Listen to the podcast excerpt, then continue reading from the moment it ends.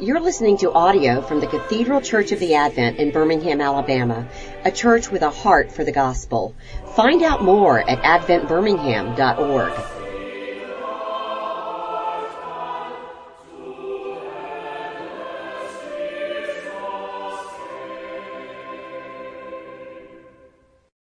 Uh, Jesus, thanks for your goodness and your loving kindness. Uh, thank you for the hope we have in the resurrection. And um, pray, Lord Christ, that you would be at work uh, through your Holy Spirit today, that, um, Lord, that our hearts would be open, that our hearts would be soft to your word. And pray, God, that you would um, give us all hope, that you would uh, give us comfort and healing, and pray that you would use me, use this time for the, for the sake and glory of Christ. In Jesus' name we pray, amen. Okay, so um, this is the uh, second three classes um, about truths that comfort, sustain, and redeem in tragedy. And um, the, the, kind of the background of this. Thanks so much, honey. The uh, background um, behind this class is most of you know, but uh, but we have a lot of new people here, so I'll just give you a little background. Is that um, four and a half years ago, my oldest child passed away, and uh, his name is Cameron and um, I, I really kind of had a thought before that happened. It was an unexpected death. Um, there was no signs, no signals, um, and he just died suddenly. And so, uh, before that happened, though, I had this uh, fear um, that if um, if something really bad happened to me, that my life would be ruined, and then I would lose my faith, uh, which takes on uh, takes on pretty intense ramifications when you're a paid Christian, right? When you work in ministry and you tell people how good God is and how much He loves you and how real Jesus is, and then you lose your faith, that could create some problems for the teenagers that you've been ministering to.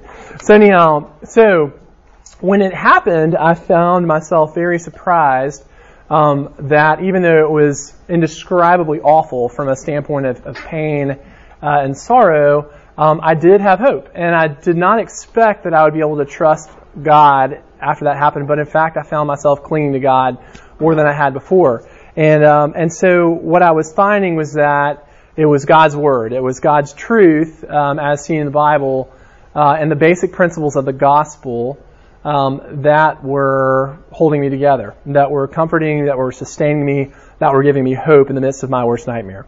And so um, so last week we talked about how um, the Word of God is uh, your best asset um, and your greatest resource in tragedy and suffering and sorrow. Um, today we're going to look at how it is that uh, the gospel, how it is that the gospel um, is your greatest asset, your greatest resource. And so we're going to talk about, I'm going to use this terminology a lot, about the, the foreground versus the background. The foreground versus the background. So your view uh, in the foreground and then your view in the background. Okay, and so um, what we're the the kind of principal thing that we'll be talking about is how with the gospel, which is is uh, you know is the message of the good news of the person and the work of Jesus Christ, um, that Christ came into the world to save sinners um, and to redeem the world through His life, death, and resurrection. And so the foreground of the gospel, uh, the, the the physical, natural thing that we see uh, is the cross. Uh, that's that's the foreground of the gospel. The background of the gospel is the resurrection of Jesus, and it is the kingship of Jesus. That Jesus now has ascended, and that He reigns on high, and that as it says at the end, the very last chapter of the Bible, "Behold, I am making all things new." Like Jesus from His throne is presently, since His death and resurrection, He has been sitting on His throne and making all things new. And so, um, so that's you know cross the the painful, um, difficult, uh, excruciating moment of Christ's death is the foreground of the gospel. The background is his resurrection and his reign as king. And so, um, and so here's the thing: is we're going to make these applications. For all of us, we all have our foreground and we have our background.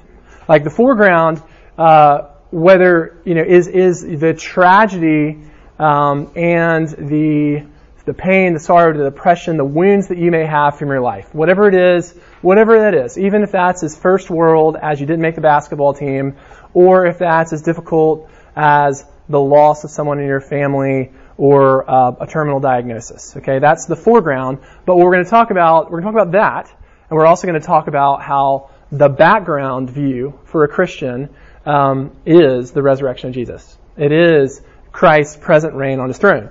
And so, um, and so these pictures, this, this, you're kind of like, I'm talking about these very heavy things, and there's a picture of the Atlantis. Um, okay, so I have a friend, and uh, she uh, is a, she's a she's a big deal in college basketball. She's the founder and president of this um, major basketball tournament. Uh, it's the major basketball tournament now uh, down in uh, the Bahamas, and um, she uh, she lives in Denver, but she has an office at the Atlantis. Her view it's at the resort, um, and so uh, from her office, you know, her view is, is this. Uh, it's the things you see around the Atlantis.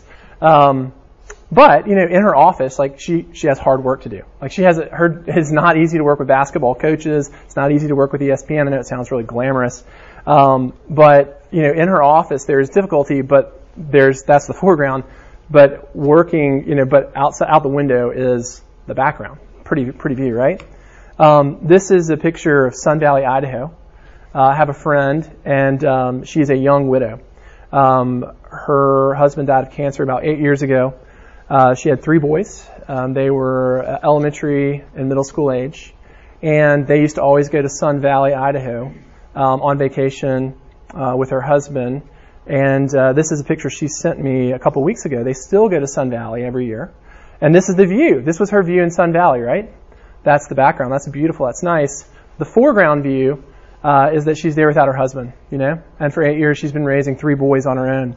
That's hard. So foreground that painful reality of being a widow, um, and you know the grief of losing a husband, the difficulty of raising sons by herself. Here's the background, Sun Valley, Idaho. It's beautiful. Last, a friend who lives in the Pacific Northwest. Uh, the, he sends me pictures like this all the time. Um, but the reason he lives in the Pacific Northwest is because he had an addiction problem and had some catastrophically bad decisions that made it so that he just best thing for him was to move out of the American South, go to the Northwest, and um, and so the foreground of his life is the addiction that he struggles with. Uh, the background is these pretty pictures that he's always sending me that I love. So anyhow, so we're going to look today um, at this story um, from well, there we are. Okay, good. We're going to look at a story. If you, um, I'm not sure if we have any extras, but uh, this is the printout. It's from 2 Kings chapter 6. Um, and, uh, you know, what, what we're going to talk about today is um, how, how it is that the background of the gospel, the background of what Jesus has done, the background of Jesus' present reign, um, how it gives us hope, how it gives you as an individual who is struggling, who is sad, who is depressed, um, uh, who has experienced trauma, how it is that the gospel gives you hope. And so we're going to go through, um, we're going to look at this text uh, from 2 Kings chapter 6, the story of Elisha. And what we're going to, um, the, the structure, like the three sections, are going to be uh, the, the natural view, the spiritual view, the gospel view. Okay? So here's the text. And to give you a little context here, this is 2 Kings. Uh, so this is back in the Old Testament. This is before Jesus has come. And, uh, and so the Old Testament is largely about, you know, God's people, the Israelites. And, uh, you know, his promises to them, their failures, and his redemption um, in their work. And so Second Kings comes at a time where the, the nation of Israel has been divided. Um, there is, there's been a, a rebellion, and, uh, and so the, the kingdom has been divided into a northern kingdom and a southern kingdom. Uh, and the southern kingdom is okay at times. The northern kingdom is generally bad all the time. and so, second, uh, second Kings and Second Kings, there um, there are these prophets, uh, Elijah and Elisha, um, with an sh. Yeah, I know, not not very original with their names, right? Um, and so this is a story about Elisha. He is the prophet who comes after uh, Elijah. And uh, some of you may be familiar with the story. But uh, one thing that's interesting is in, in, the ministry of Elijah and Elisha, there are a lot of miraculous things that happen. A lot of times, people uh, people who are um, skeptical of Christianity uh, they struggle, and this is, I think, very reasonable given the kind of post Enlightenment world we live in. They struggle with a lot of the miraculous things that are recorded in the Bible. Um, and one thing, just to kind of maybe uh, speak to that a little bit, because this is a miraculous thing that occurs in this story, is you really only see miraculous things happen in a very concentrated way in three sections of the Bible. Um, it happens with Moses in the Exodus, happens here with Elijah and Elisha as the prophet, the, the station of prophet is really being established, and then the, the coming of Jesus. And God does these things in a very intense way in those periods of time because He is doing something big, and it's a way that, uh, in a very clear manner, He can communicate and demonstrate that something big is occurring uh, in a way that's undeniable. And so, like, if you're kind of like, why don't we have miracles today? Uh, well, you do kind of in the emerging church, like if places where Christianity has never been before, like the Middle East and Africa and places like that. But you know, but for the most part, um, the Bible doesn't really promise that miraculous things are going to happen every day. It really, they really just happen at certain major points in redemptive history to just confirm for us that God really is doing something big. Like, for example, Jesus does all these miracles. It's confirming that Jesus is the Messiah. He's the Son of God. Um, so anyhow, 2 Kings chapter 6. All right, once when the king of Syria was warring against Israel, uh, he took counsel with his servant. By the way, when you're saying Israel here, we're talking about the northern kingdom. Northern kingdom, also known as Ephraim. Um, anyhow, okay. So let's keep on going there. he took counsel with his servant, saying, "At such and such a place uh, shall be my camp." But the man of God sent word to the king of Israel. The man of God is Elisha Beware that you do not pass this place, for the Syrians are going down there. And the king of Israel sent to the place about which the man of God told him. In this way, he used to warn him so that he saved himself there more than once or twice. In the mind of the, so basically, Elisha is tipping off the king of Israel, hey, like the Syrians, they want to come and raid you, uh, and they're going to be here, like don't go there, all right? And God's kind of giving him this divine wisdom and this foresight to tell the king, like, hey, be careful. And the mind of the king of Syria was greatly troubled because of this thing. And he called his servants and he said, said to them, Will you not show me who of us is for the king of Israel? And one of the servants said, None, my lord, O king. But Elisha the prophet, who is in Israel, tells the king of Israel the words that you speak in your bedroom. And he said, Go and see where he is, that I may send and seize him. So basically, the king is like, Hey, Someone, I've got a leak. There's a leak, you know, in my in my office. Someone is tipping off the king of Israel, uh, and they're saying, no, no, no, no, no. There's this guy named Elisha, Elisha, and he he can hear what you're saying in your bedroom. That's not creepy, right? Okay. So verse 14. So he sent there horses and chariots and a great army, and they came by night and surrounded the city. When the servant of the uh, the servant of the man of God rose early in the morning and went out, behold, an army with horses and chariots was all around the city. And the servant said, Alas, my master, what shall we do? Okay, so he sees that basically the king of Syria has sent an army. They are surrounded. They are, you know, they have no chance. You know, this is Alabama versus Vanderbilt. Sorry, Vandy fans. Um, they're doomed. Um, and so, um, so it says, um, so this is Elisha's response. He said, Do not be afraid, for those who are with us are more than those who are with them. Then Elisha prayed and said, O Lord, please open his eyes that he may see. So the Lord opened the eyes of the young man, and he saw, and behold, the mountain was full of horses and chariots of fire. Dun dun dun dun dun dun. Sorry, young people, that's a movie from way, way back. um, was full of horses and chariots of fire all around Elisha. And when the Syrians came down against him, Elisha prayed to the Lord and said, Please strike the people with blindness. So he struck them with blindness in accordance with the prayer of Elisha. And Elisha said to them, This is not the way, and this is not the city. Follow me, and I will bring you to the man whom you seek. And he led them to Samaria. And as soon as they entered Samaria, Elisha said, Lord, open the eyes of these men that they may see. So the Lord opened their eyes, and they saw, and behold, they were in the midst of Samaria. As soon as the king of Israel saw them, he said to Elisha, My father, shall I strike them down?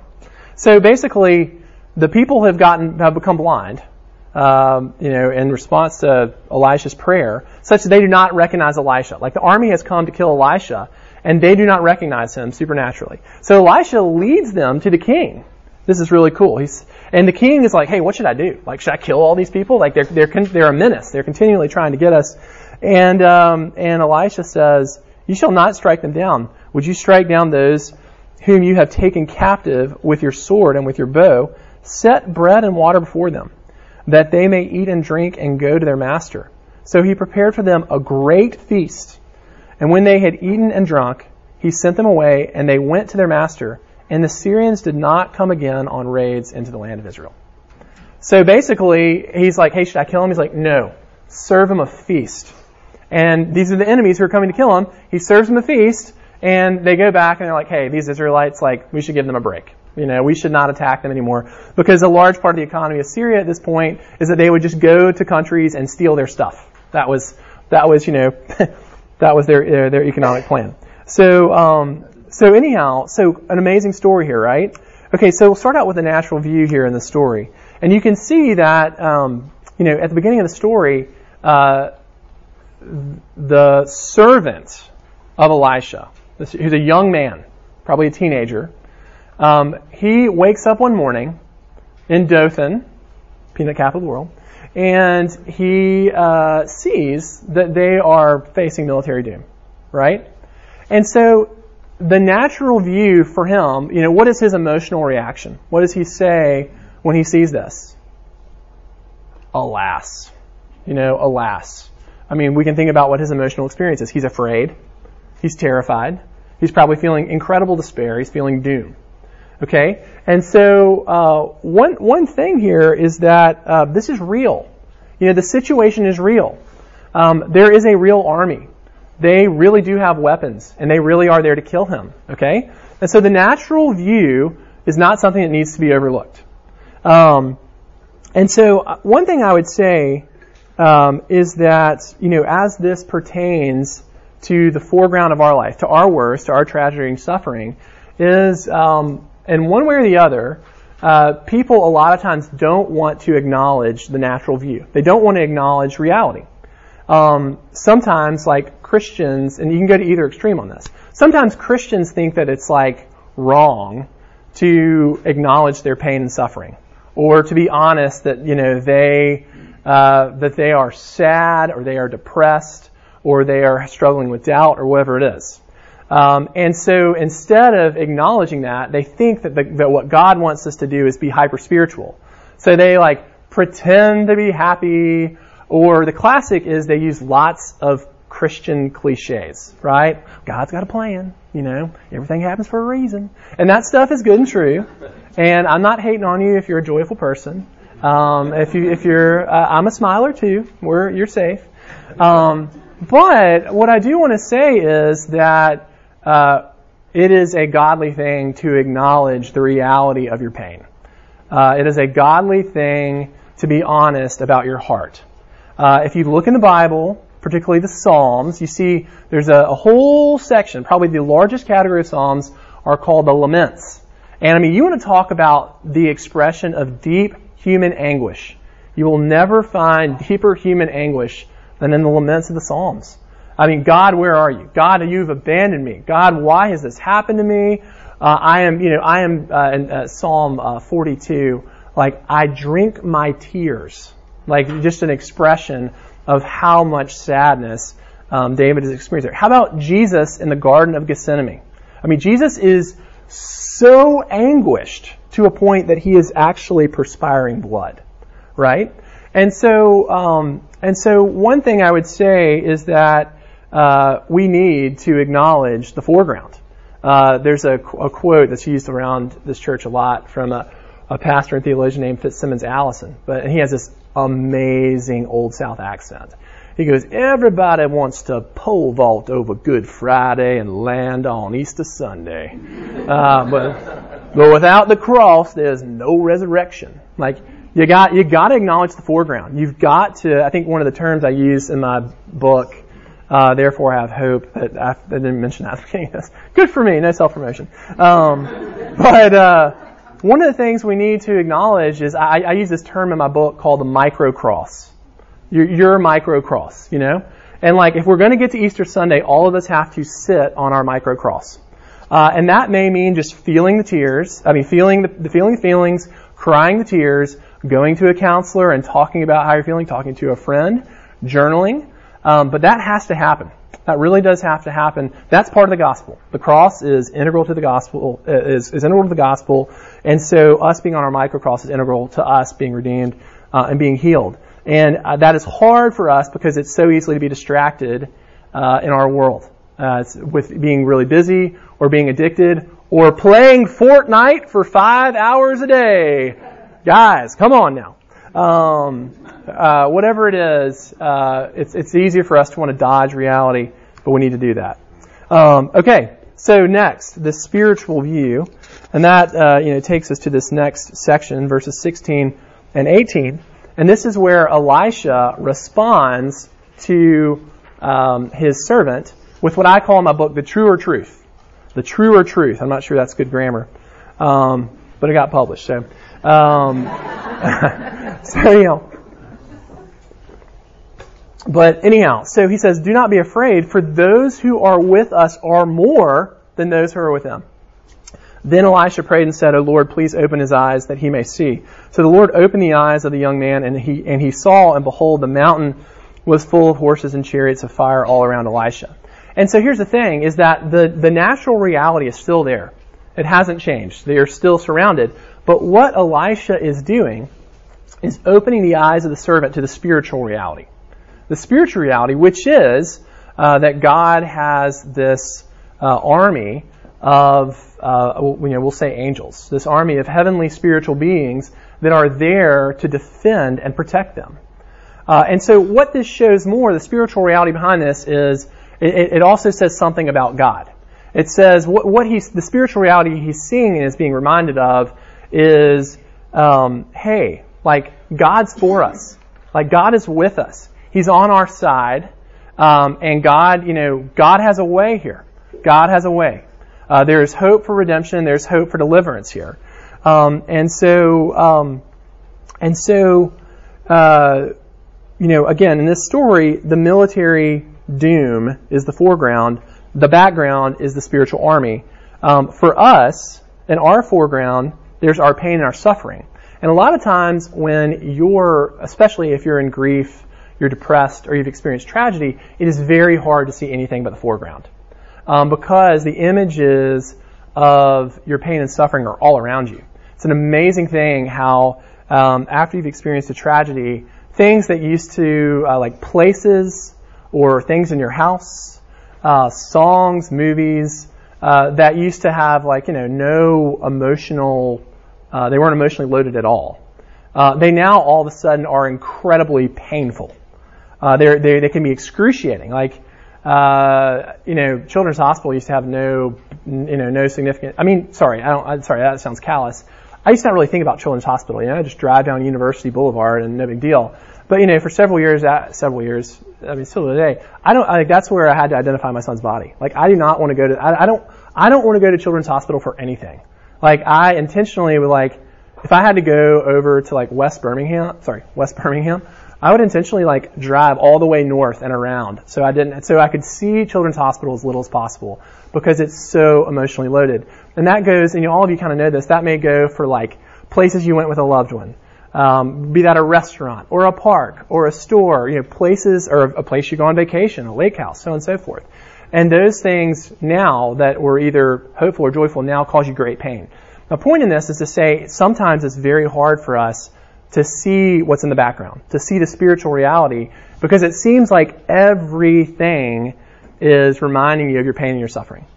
Um, and so, with that being said, notice a couple of things. First, notice that Elisha prayed. Uh, it wasn't like uh, the servant of God just, you know, started thinking real hard. You know, he, Elisha praying is communicating, we, God, we need you to help us see the spiritual reality. We need you to help us see the background. We cannot see this on our own. And so, in response to those prayers, God enables uh, the servant of God to see the spiritual reality to see that hopeful, redemptive reality that was the truer truth. And notice too that Elisha says, those who are with us are more than those who are with them. And the thing is, is because of the gospel, uh, the redemptive promises and redemptive character of God is greater than whatever brokenness and sadness you may be in. Um, the redemption of Christ, because Christ rose from the grave, he defeated sin and death. He emerged from the cross.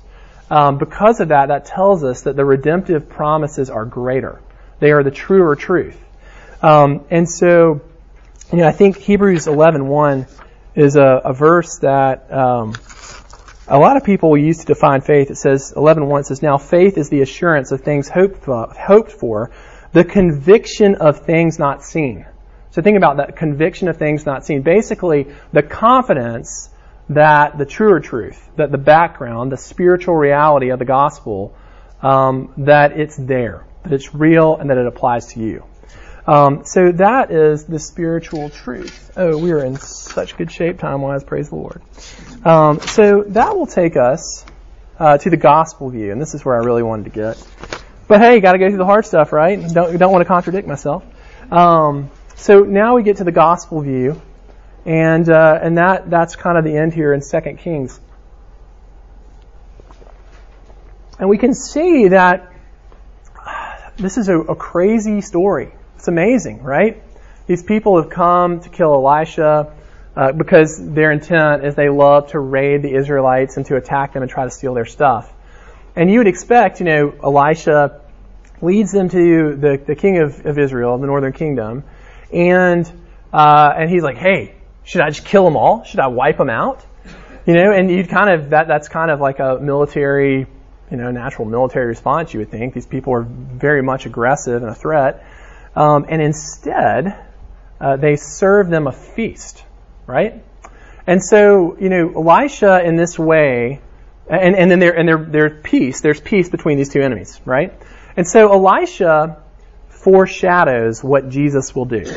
Okay, stay with me on this. This is what you call typology. That's things in the Old Testament that point to Jesus. And so Jesus is a mediator between two enemies. Uh, hard, hard word here, but we're actually the Syrians. We're actually the Syrians in this story. We're the bad guys. and, uh, and in our sin, we are actually enemies of God.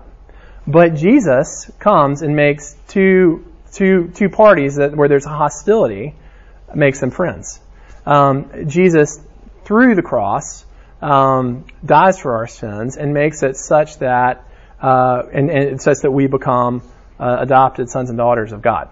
And so, with that being said, we can see, um, you know, you can see uh, this kind of dynamic of the gospel going on here in the story. Okay, now for us though, here's the, here's the advantage we have that the servant of God did not have um, in this story. The advantage that we have is that Jesus has come, um, and that Jesus, you know, God Himself appeared in the person of Jesus, um, that He died for us, that He rose from the grave, He's ascended, and we have His Word. We can now um, see the spiritual reality because we have the entirety of His Word, and we have the advantage that we can interpret His Word through the person and work of Jesus. And so, with that being said, you know, in the Bible, that that is, you know, we, we need to pray like Elisha prayed to be able to see the spiritual truth, right? But we have the advantage that we have these spiritual promises uh, made to us.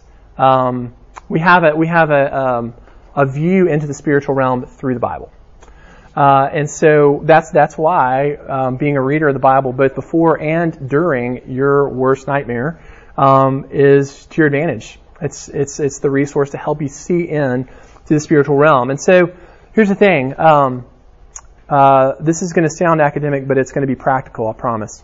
Um, so the Christ event. This kind of describes uh, the the the coming, like the whole the whole event of Jesus' life, death, and resurrection. Um, it, you know, all of these all of all of these pieces of Jesus' life, death, resurrection, ascension are important, uh, and they're going to apply here. So first, uh, the Christ event, and these are the events that make the that enable the gospel. We'll say that effectuate the gospel. So you have the incarnation. Jesus comes. Uh, he establishes his kingdom. Establishes his kingdom. He lives a perfect life on our behalf. Okay? And he, he proclaims the word of God. And so that's the incarnation. Then you have Jesus' death on the cross. Jesus dies for our sins. Uh, that has to be remediated for us to be in relationship with God. The, the problem of, of our sin with the Holy God has to be dealt with. And Jesus takes care of that on the cross. Then you have the resurrection of Jesus, which demonstrates to us that his death was effective, um, that he has made the way to new life in God possible, um, and that there will be a resurrection of the dead for us. And then he ascends into heaven. We don't talk about this a lot, but this is why the ascension is so important. The ascension is so important because Jesus goes up to his throne where he is now stationed, where he now sits. And as I said at the beginning in Revelation 22, the last, last chapter of the Bible, Jesus says, Behold, I am making all things new. So he is presently uh, going about fully redeeming the world um, through the gospel, through his people, and through the work of the Holy Spirit. So here is the deal. Um, how does that pertain to me? Right? How does that pertain to me? And what you got to see here is that Jesus, through the Christ event, establishes what is the background of your life. Okay? Every scene in your life, the foreground, is being played out with a background that is the resurrected Christ and Christ sitting on his throne, redeeming all things, including your life. That's the background of your life. And I have to tell you, part of the reason that uh, I am so emphatic about that is because I think for myself, uh, like even in the first hours after Cameron died, I think I, I kind of like from a, a, you know earlier lesson, like had this think of like okay, there's a cross right in front of me, but like there's a resurrection too, and I could kind of see this like okay, I'm on the cross, my little micro cross, but I can see a resur- I can see a resurrection, and in the craziness of it all, as as as you know as little sense as it makes that a little three year old boy dies in his sleep, there still is Christ on his king. I mean, Christ on his throne. Like Jesus is still king. He's still making all things new. That's the back, that's the backdrop.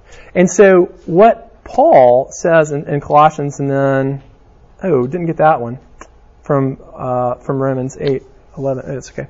Um, here Paul says, they, what Paul is trying to do in most of his letters is he's trying to communicate the implications of what Jesus did in the big picture in the Christ event and talk about how it applies to us as individuals.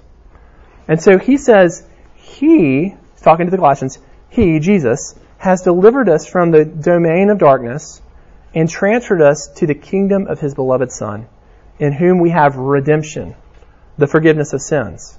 So what he's saying is, if you have come into a relationship with Christ, you now are a citizen of His kingdom. You now live in His kingdom. And therefore, the backdrop of your life is Christ sitting on his throne. Romans 8:11 he says, "Oh, come on now, is it on my notes here?" Romans 8:11 is if this the same the, the same spirit that raised Jesus Christ from the dead dwells in you and will give life to your mortal bodies. So there he's saying that like, hey, that same Holy Spirit that raised Jesus from the grave, like it dwells in you too. And in the same way that that Holy Spirit raised Jesus and redeemed Jesus from death, that same Spirit dwells in your heart and rules in your life.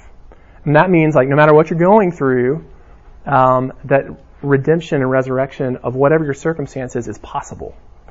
And so that's the hope we need. So, so basically, you know, you see in this picture, um, you have this woman by the, the tomb, thinking that Jesus' body has been uh, stolen, uh, thinking that her beloved Christ um, is dead, but there in the background is Jesus out of the tomb, resurrected in the body.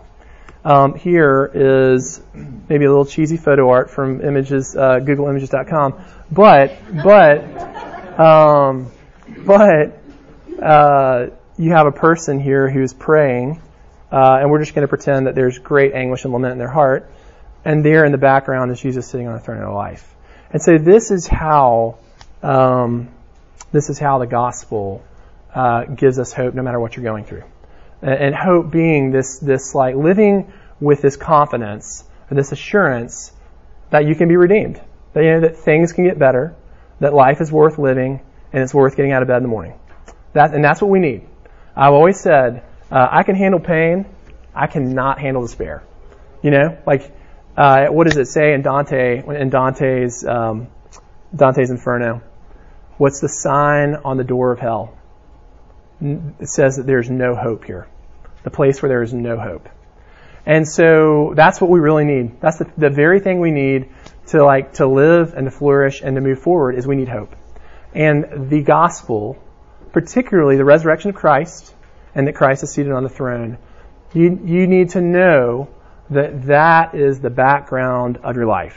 Like that's the scene that you're, that all, everything that you're going through is being played out in. Um, and so that gives you the hope to know that whatever you're going through is healable, it's redeemable. So I'm going to pray. Um, Jesus, thanks for loving us. Thanks for dying for our sins. And um, we just thank you so much for these uh, gospel realities. Um, that, in fact, um, you are risen and that you sit upon your throne. And we do pray that you give us greater confidence um, to see that as the backdrop of our life, the scene in which our lives is being played out. Uh, give us hope, heal our hearts, uh, comfort us in assurance. Ask these prayers in Jesus' name. Amen.